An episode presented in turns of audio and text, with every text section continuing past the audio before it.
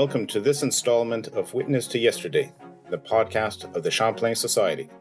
My name is Simon Nantais, and I am an instructor at Vancouver area universities, namely UBC, Simon Fraser University, and Kwantlen Polytechnic University. For today's podcast interview, I have invited Dan Malleck, author of Liquor and the Liberal State Drink and Order Before Prohibition, published by UBC Press. Dan Malleck is a professor in the Department of Health Sciences at Brock University and the director of Brock's Center for Canadian Studies. For over a decade, he was the editor in chief of the journal Social History of Alcohol and Drugs. He is a medical historian specializing in drug and alcohol regulation and policy, and he has published widely on that topic. His books include Try to Control Yourself The Regulation of Public Drinking in Post Prohibition Ontario which won the Canadian Historical Association's 2013 Clio Prize for Ontario History. And When Good Drugs Go Bad Opium, Medicine, and the Origins of Canada's Drugs Law. He is also the co editor with Cheryl Warsh of Pleasure and Panic New Essays on the History of Alcohol and Drugs, and the editor of the four volume primary source collection Drugs, Alcohol, and Addiction in the Long 19th Century. He contributes to current discussions on cannabis legalization, the opioid crisis, liquor laws, and drinking policy using historically grounded analysis to provide insight into current issues. His latest book follows the history of liquor regulation in Ontario in the late 19th and early 20th centuries.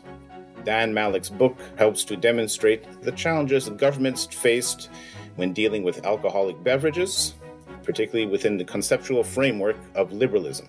Dan, it is a real pleasure to have you as my guest today, and let's have a cheers to a good discussion. Thanks, it's great to be here.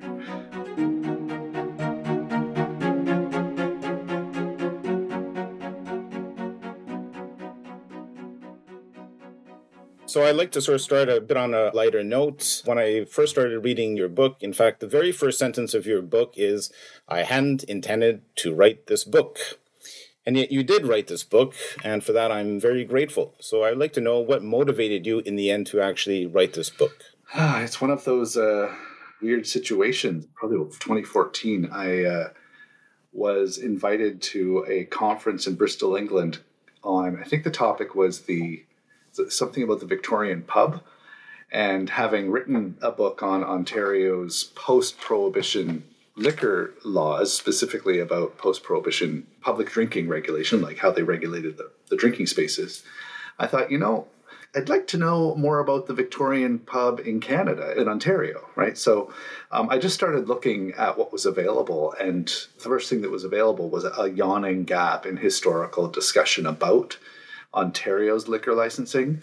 Um, I mean, it has been uh, addressed in some work. Craig Heron's booze touches on it, but Craig's is a, a full, like a national study in a much longer period.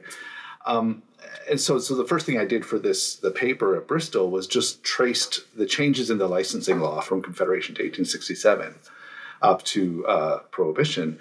But that didn't really answer anything, right? Because that's just law, and, and law usually both is driven by social forces and then dr- drives change itself.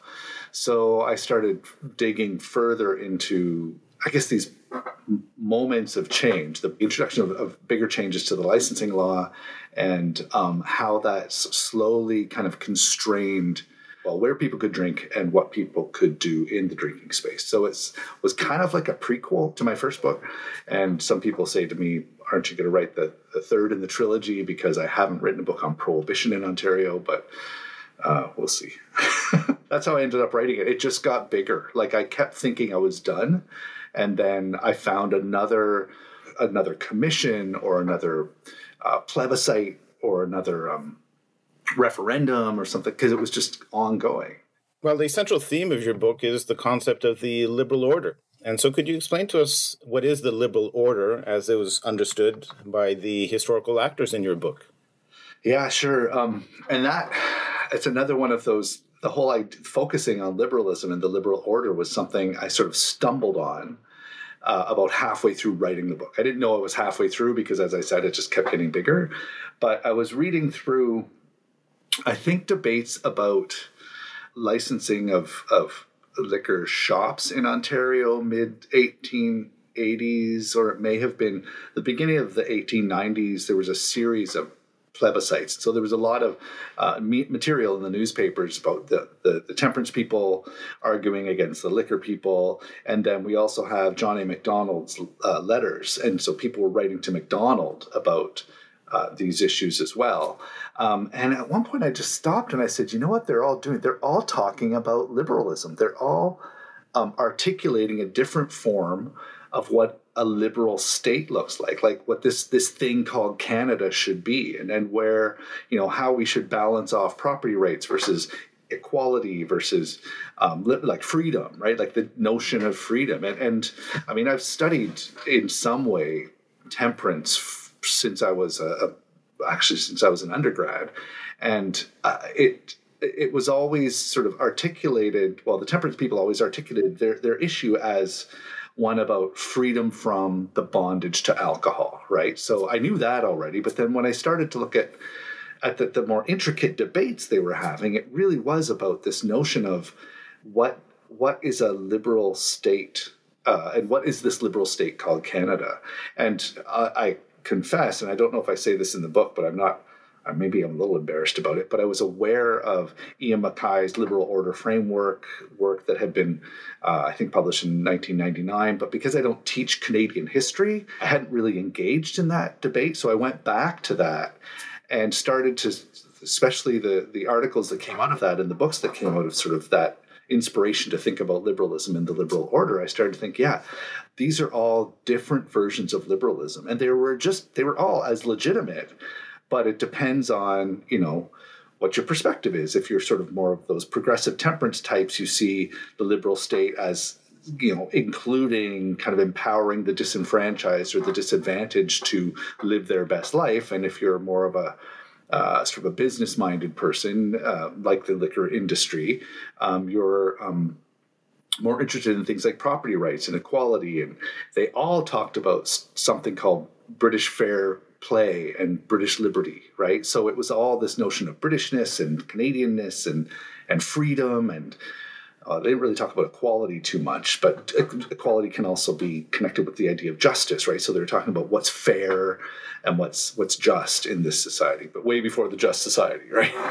Um, so that that was um, that was what it became um, and I don't know how well I connect it to that liberal order framework itself, but that was sort of the the springboard into this idea of the liberal state and what where liquor fit. And as I say in the book, it really complicates the liberal state because it's it's it's about freedom to sell and freedom to consume, but it's also about freedom to be free of a certain type of bondage, you know, like enslaved to, they would use language like enslaved to the bottle or king alcohol, and the demon rum, and all of those things liquor licensing in Canada, certainly in Ontario, uh, was a municipal jurisdiction. When we sort of talk about liquor consumption, uh, even liberalism, some of these ideas, they're not sort of abstract notions. These are sort of part of the real lives of people. So I wonder if you could sort of maybe set the stage a little bit and sort of tell us a bit about the role of uh, local communities, what sort of activities are going on in local communities, whether from the church or from the uh, the proprietors funny because when when I started to think about this, I hadn't realized that um, prior to the creation of what was called uh, the Crooks Act, or the 1876 liquor licensing law, the rights to license or the responsibility for licensing was at the municipal level. And this was very much a British tradition. Uh, through the 1800s, there were a lot of debates about in the UK about uh, you know liquor licensing as a municipal thing, something magistrates doled out or whatever. Um, but in uh, in Ontario, and I'm pretty sure this was across the country, although I am very conscious not to assume Ontario is Canada, right? and Canada is Ontario. I know that's a big uh, sort of a central Canadian um, uh, conceit sometimes. In in Ontario, municipalities had the right to license. They had the responsibility and the right to license and to inspect places where public drinking took place. Um, and so you can imagine in some communities where the temperance movement had more sway, um, they would be less liberal in their doling out of licenses. Um, and in other places where um, you know the temperance movement wasn't as powerful, they might be less eh, less inclined to be, um, let's say, eh, stick to the letter of the law because the law prior to 1876 did.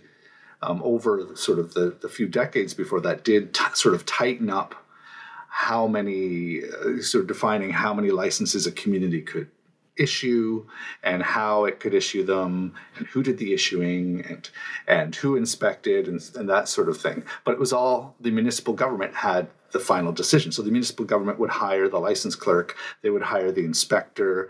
The license clerk usually received a fee for um, issuing a license. Like part of the, the license fee went to the license clerk as his part of his wages. Um, but in some communities for whatever reason, probably efficiency or patronage, um, the license clerk was also the inspector, right? So this person who's supposed to determine whether someone should get a license, the inspector, or whether someone should retain their license, was also the one who got money for issuing that license, right? And at the same time, the municipalities got money for the license. The license fee was went to the municipality, at least part of it. Um, so in times of depression, you know, you want to make a little more money for your municipality, let's just issue more licenses. And on top of that, or along with that, um, the tavern keeper was a fairly powerful figure in the community. He, mostly he, but sometimes she, um, could sort of control the dialogue around different politics. So, you know, the classic idea 19th century newspapers were far from um, objective in their reporting. So, you had conservative papers, you had more liberal papers, or grit papers, or reform papers, and uh, and the and and up to about a little after um, Confederation, we also had sort of an open vote where people would declare their vote. So there was a lot of ways for the tavern keeper to sort of influence people's vote, um, influence the way people talked about issues. And so politicians, municipal politicians and beyond, were really attentive to the need to keep them happy, right? So if you start to shut down taverns or not issue licenses to certain public places, um, aka taverns, um, you could inspire the wrath of those people, right? Um, so it was a really kind of a complicated uh, situation that that to us is complicated, to them was uh, to, to, people at the time was it was it was natural, but it was caused complications around you know political affiliation and things like that. Uh, and then what the um, when the reformers or liberals or grit, whichever you want to call them, came into power in early 1870s. Soon after they came to power, the temperance movement was really happy because liberals tended to be more inclined towards temperance, although there were dries, call it temperance people dries, right, on both sides of the political spectrum. Um, very, very vocal in the Conservative Party as well. Um, so when the Liberals came to power in Ontario, the temperance people thought, okay, finally, we've got a political party that is going to listen to us, and we're going to get some some reform. Um, and the result was uh, a series of gradual, incremental laws that took changed things. For example, instead of recommending an inspector or allowing municipalities to have an inspector, they required an inspector and things like that. So they sort of changed some of the rules, changed some of the the fee structure and stuff like that until 1876 when they said this isn't working. We're taking more control over it to, to depoliticize the licensing at the at the municipal level, which politicized it at the provincial level. That's another sort of point that you start to raise as we get into the heart of your book is about the licensing system and how partisan it is and how they try to shift away from that partisanship. Uh, could you explain a bit how the licensing system sort of moves away from that municipal sort of partisanship and how it sort of starts to move uh, into the late 19th century? So the first thing to, to know is that partisanism and the sort of that that patronage system and some people call it cronyism was very much part of the politics of Ontario and probably of Canada at the time. In other words, it was seen as a functional, although weird to us, we think, you know, how can patronage, how can all this giving your friends the plums of, of power, the, the, the spoils of power, how can that possibly be functional? Um, But to think that if you have a system like liquor licensing or, say, customs or other sorts of tax collection, and it's run by people who are not politically aligned with you, you could see how those people might try to undermine your authority and make the system that you're constructing look flimsy or shoddy by by messing it up, right? Uh, so the idea of having your party, your partisan friends involved in this does have some kind of potential functional value. At the same time, you also need to reward people who helped you out so they will help you out in the future, right? So it had a partisan, a political purpose, and it also, in the minds of people at the time, had a, had a very functional purpose, right? And one of the great um, the great manipulators of partisan uh, favors was Sir John A. Macdonald. Uh, so when Oliver Mowat became the Premier of Ontario, he came in about a year after the Liberals won power, and Oliver Mowat knew John A. Macdonald. I think they worked together in Kingston. I don't think they liked each other very much. Mowat uh, started to use his position to both build his party's power, and they stayed in power for like 34, 32, something like that years, and to build his power and to try to chip away at um, Macdonald's federal, the, the, federal government's power, especially the federal Tories. What the Crooks Act did, amongst other things, was it uh, took the license issuing authority out of the municipal government's hands. It took the right to um, hire inspectors out of the municipal government's hands, kept licensing municipal because it appointed in every what was called um, license district, which roughly paralleled um, provincial ridings, electoral ridings. It, it, put in in each license district was a group called the Board of License Commissioners, and this was a three person unpaid board who are supposed to be sort of like respectable men of the community who could sort of know which communities uh, which communities or which license uh, or tavern keepers deserved um, a license, who were the more respectable license uh, holders. They could kind of have a sense of what's going on on the ground. And uh, the provincial government would appoint paid license inspectors. So it removed all of the, it removed the municipalities' uh, power entirely, the municipal government's power entirely from um, from the system. Uh, and as you can imagine, if you suddenly have what was it about 104 licensed districts with at least 104 inspectors who are all paid. It was a feeding frenzy of, partisanship, right? So uh, I've got read. The great thing is a lot of these letters have have remained of people writing to the provincial secretary or to the premier saying, "Hey, you know, remember how I was really supportive of you and really helped you, or or how my son really you know helped you and he needs a job and you know you could give him this." And this was this feeding frenzy, right? Um, and and so when I started early on in this project, I started to look at that, uh, and I started very skeptically to to say, okay, so there it's just a partisan project, and it's totally corrupt, and it's all the liberals or the Grits trying to take take away from the Tories. But it it became clear to me that when you've got hundreds of people applying um, for for this position, and there weren't hundreds of these positions, they had to make a decision. They had to decide, they had to ba- base their decisions on something other than just you're a good liberal worker or a grit worker um, or reform worker. They, they use the term, I'll say liberal from now on, even though at the time it was grit or reform. And so they had to start using other criteria, right? And, and I mean, no one sat there saying, okay, well, these are the points we're going to use. It wasn't sort of an objective system, but in each community, they would look at different uh, ways that um, their power or this position could be filled and who was best, who made what, what what did a good inspector look like, right? And so again, it was someone who really it was about a balance. It was like you didn't want someone who was too radically temperance oriented because they wouldn't actually issue any licenses or they would really be negative about everyone. But you didn't want someone who was too and, the other thing about someone who's too dry, too much of a temperance person, is they would have no respect from the people who sell liquor. So, how you know why would those people respect the government that hired this person. Um, and on the other side, you don't want someone who's too in bed with the liquor industry because the temperance people would freak out and it would look like it was just a, a, it would make the law look useless. So they really did have to to tread this fine line between um, wet and dry. But they really did. They had to kind of uh, it. And and there's it's really tough to know because not all of the records remain from all of the licensed districts, um, and I don't know why some are there and some aren't. There was no real sort of there was no real logic to it. I just think some were just some were lost and some didn't weren't.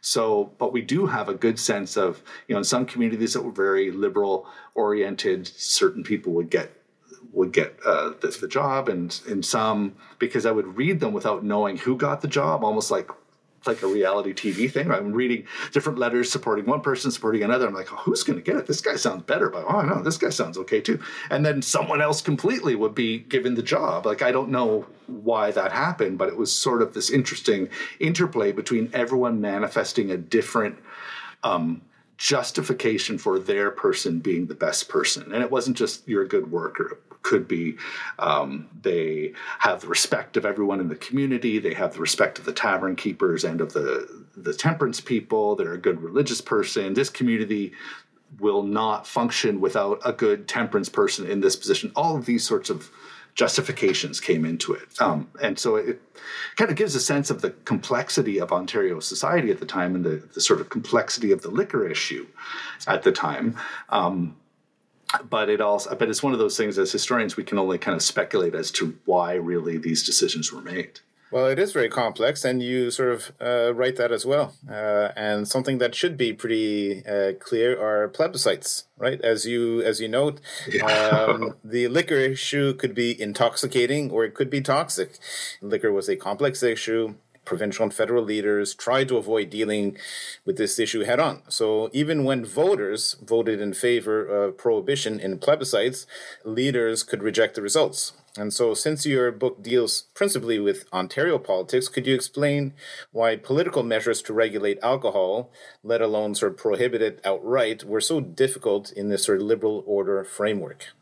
Yeah, uh, sure. So um, there, there's a few different things to keep in mind on this as well. First of all, um, and it's uh, a commentator at the beginning of the 1900s said something like, you know, "Liquor was such a complicated issue. No, no politician actually wanted to win." The right to regulate liquor, right? Like it's like give it to someone else because it's too it's too much of a hot potato.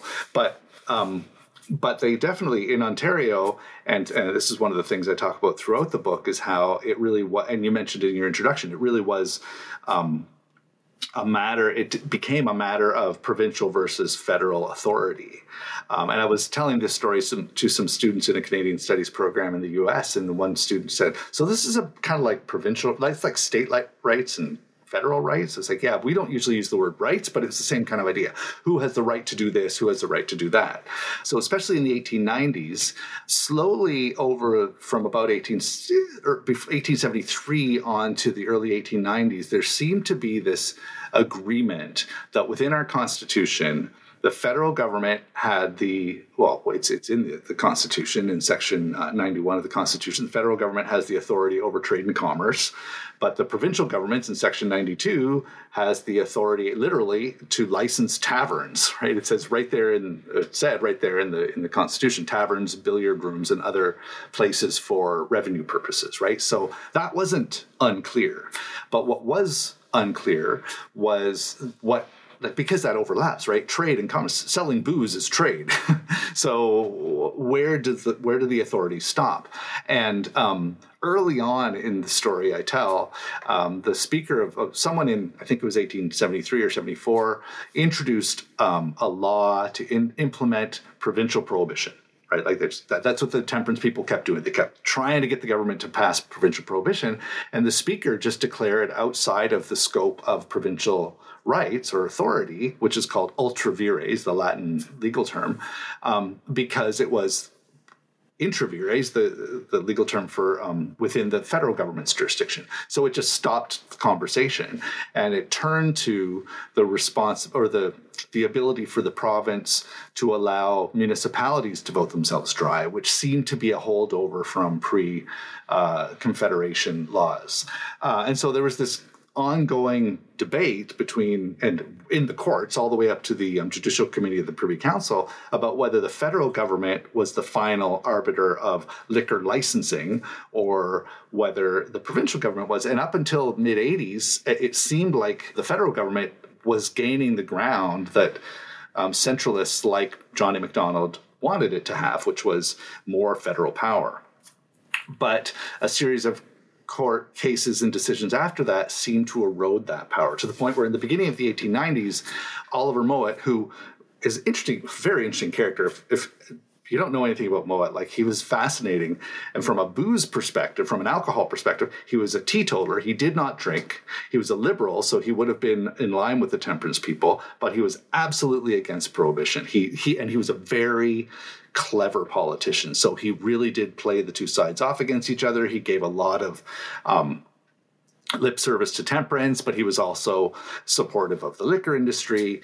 Um, so, so he was in a, tough spot because the temperance people were pushing him further and further and further, um, and he'd kind of give a bit of ground and then sort of stop and give a bit of ground. So, by the beginning of the 1890s, he said, "Look, um, we will." I'm trying to remember the whole story now. Uh, we, what I'm going to do is I will give you prohibition to the fullest um, extent of the law that I can, and um, and then he did a, a referendum. Do, uh, you support prohibition? And uh, this referendum, I think 1892, 93, was um, in favor. The, the, the vote was a majority in favor of prohibition in Ontario. But Mowat said, hey, but we don't have the the right to do it because of that decision back in, or because of the, the interpretation I mentioned um, that was that the speaker used back in the 70s. So um, even though a majority of voters, no, a majority of votes cast were in favor of prohibition. Um, Mowat did not implement it. He said, okay, well, we'll see what happens once it goes through the courts. And when it went through the courts, um, and the Judicial Committee said, in fact, the province does have this right. Um, to uh, implement province wide prohibition, but not on the manufacture, just on the sale because of that license law right. Mowat said, well, the vote was for total prohibition, including sa- uh, manufacture, and, and we don't know that Ontarians didn't vote for that. I mean, the Ontarians didn't vote for that. They voted for to- complete prohibition. So, you know, I'm not going to implement it because I don't have that mandate. I have a mandate for something I can't legally do. Um, so then around that time, Wilfrid Laurier came into power. Part of one of his promises was to have a, a referendum on prohibition, which ha- was held in 1898.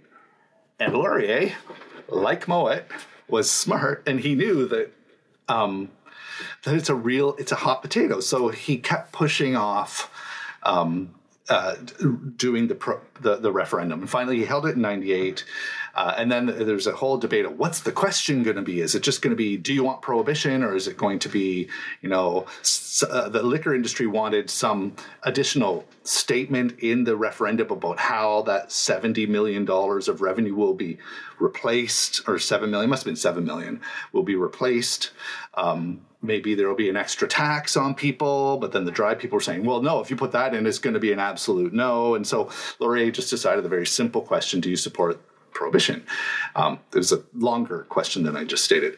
Um, and much to the surprise of a lot of observers, um, all provinces except Quebec voted in favor of it. Again, though, it was all votes, not all voters. It was like it was not a um, it's not nearly as many people as as had voted in um, the the election itself that voted um, Laurier in.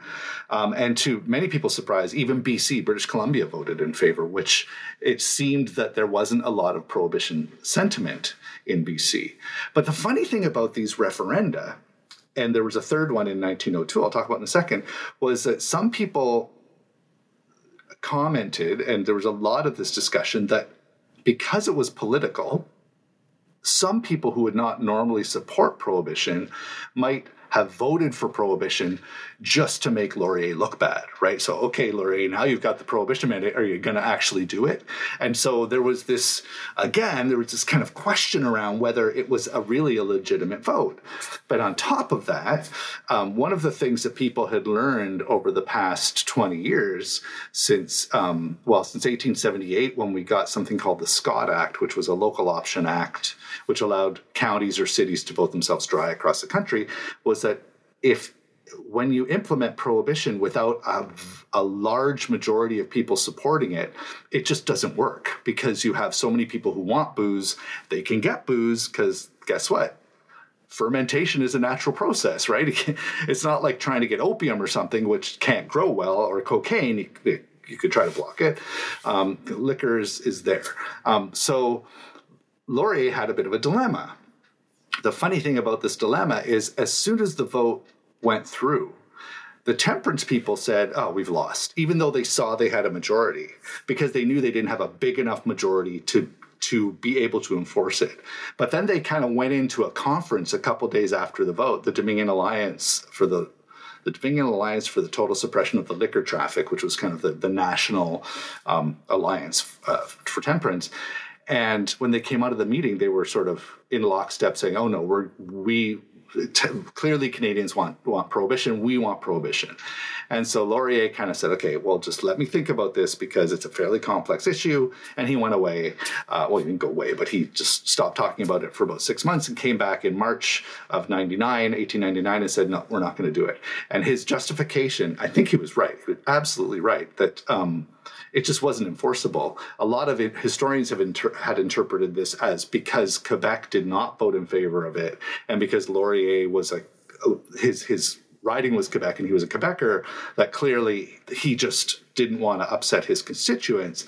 But uh, from what I've read of his his notes and from the sort of longer history of familiar the people's familiarity with how unworkable prohibition was without a vast um, majority of people in favor of it. I think Laurier was just being pragmatic and saying it's just not going to happen with this. I think it was like 22% of votes of voters supported prohibition so it was a it was not a majority although more than 50% of votes cast supported it right so he's just like this is just not the kind of weight of numbers you need and then uh, the third in ontario the third um, referendum it was actually a referendum, not just a, a, plebiscite. It was supposed to bind the government to the decision. Was in a 1902 after a temperance guy became premier, and uh, he, um, but he still would not just he he still was was waffling on it because again he knew that from a lot of experience that in fact uh, um, you needed a big majority to um, support prohibition. So he came up with a really kind of a weaselly way of doing it where he said, okay, so if the votes, the, the law said something like the votes um, had to be as many votes cast in favor of prohibition as supported the government like the number in government. So if so if 100,000 people voted in favor of the government in the last election, then you needed at least 100,000 votes in favor of prohibition. Just because he was saying if that can sway the government, sway the election for a government, it should be able to sway the election for prohibition. But then he cleverly decided it wasn't the last election, the previous election, but the next election. So then they ran an election and the temperance people were saying, okay, look, so if we if we all rush to the polls and vote for the liberals again, that's going to create a huge bar for um, for that referendum. But if we don't go to the polls and vote for the liberals, then the Tories will get in. And um, James Whitney, the Tory leader, was d- absolutely blunt about his uh, lack of support for. Pro- he said prohibition doesn't work. Absolutely not. It does not work. So there was this this bind, right? And they ended up you know the vote went through and um, and then they did the referendum and because they had set these clear um, victory conditions uh, even though that referendum was also in uh, majority in favor of prohibition but not enough votes based on the conditions set out in the law they just didn't do the they they didn't um, they didn't pass it. And that's kind of where it died because in 1905, Whitney did become the premier and he was just dead set against prohibition. No more referendums. Finally, you, you end your book by writing the notion of common good as a principle upon which to base policy needs to be considered carefully. And you kind of bring this up in the context of contemporary issues about uh, cannabis legalization, uh, sugary drinks, uh, tobacco. Or when I was writing this book, it was soon after cannabis became legalized. Um, and it was during debates that are still going on about you know, restrictions on alcohol, um, harm reduction, and things like that. And I think um, what I like to kind of allude to is current issues around um, other ways that things that are seen as problematic by some people uh, may not be problematic to other people, right? So alcohol is a great example, and it's still one that's going on because um, the temperance movement by the end of the 19th century was very much a middle class evangelical movement, and they didn't recognize or accept the potential that drinking in a tavern was had a functional value for some people right? And uh, if, you know, people who've studied working class history or um, a lot of history know that you know a lot of stuff happened in the tavern that wasn't just drinking, right? And drunkenness. It was socialization. People would make work connections. They would just blow off some steam, right? Or they would sleep there or eat there. I mean, the tavern, and it's one thing we haven't mentioned, but the 19th century tavern was not just a drinking space. By law, it had to have rooms for sleeping. Um, in the countryside, it had to have uh, sheds for the wagons and horses. Uh, it had to have food and all of those things. So it was it was a hotel. Um, and in some communities, that was like the only public space. Uh, in in working class areas, that was also uh, very much a social a space of socialization. So from the outside view, of a, a, middle class person who had a nice house to go home to and um, had a, a, steady job and didn't have to stand at the, the gate of the factory and be selected for the work the next day or find another job. That that just isn't, didn't often connect to them. So so that that idea of common good collapses when you don't consider who the common are right?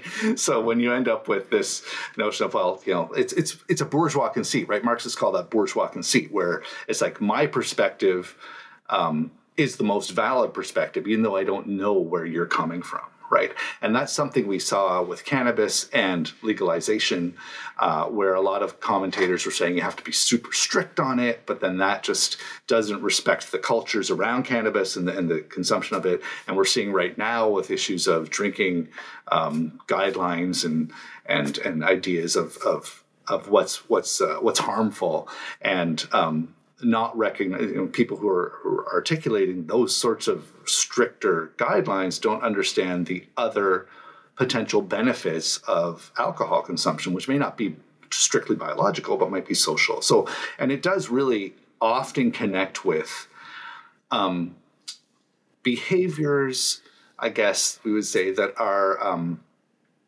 that are recreational in nature, right? So, so um, people don't don't aren't concerned so much about medical activity like like medical activities you know taking drugs for medical purposes. But when it gets into things like um, something that seems completely superfluous like drinking they don't recognize that in some communities for some reasons it might not be completely superfluous. It might have a functional value.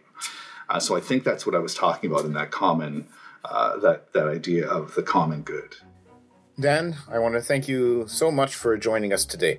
Thank you. It was really my pleasure to talk about this.